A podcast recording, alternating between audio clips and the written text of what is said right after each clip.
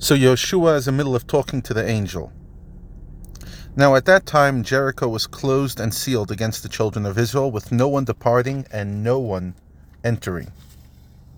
Jericho was a fortified city and therefore difficult to conquer. It had closed it itself in due to the Israelites. Hashem said to Yoshua, either directly or through the angel he was just uh, talking to him through, See, I have directed Jericho into your hand and its king. You will emerge victorious in the battle. You will defeat the king and its men.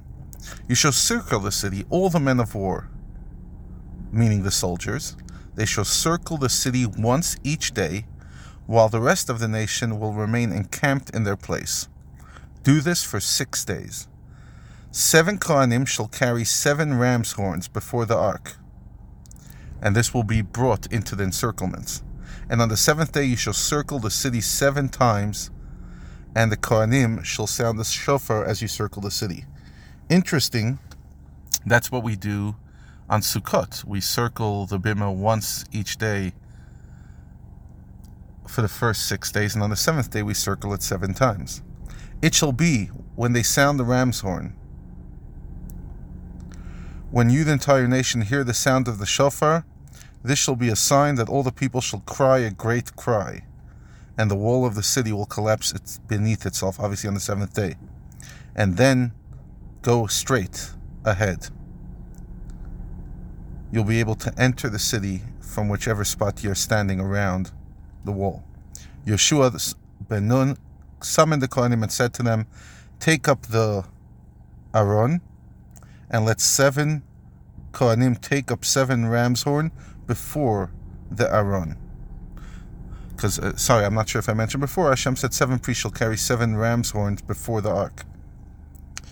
And he said, Go forth and circle the city and the vanguard. And the vanguard, which means the tribes of Reuven, Gad, and half of Manasseh, shall go forth before the ark of the Lord. And that's exactly what they did. The vanguard went before the Kohanim, sounders of the shofar, and the rear guard went after the Aron, continually sounding the shofar.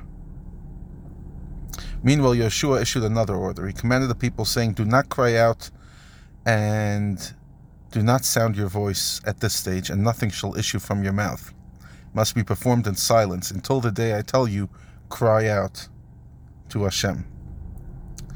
The ark of the Lord circled the city on the first day, going around once. All the men of war marched around in a quiet procession, with the armed men of the two and a half tribes going before the ark.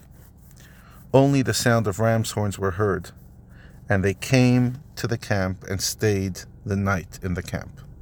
Now, early the next morning, Yeshua wakes up and the Kohanim, and they take up the ark again, and they do the same thing. They circled the city the second day one time and they returned to the camp, and so they did for the sixth day, for six days.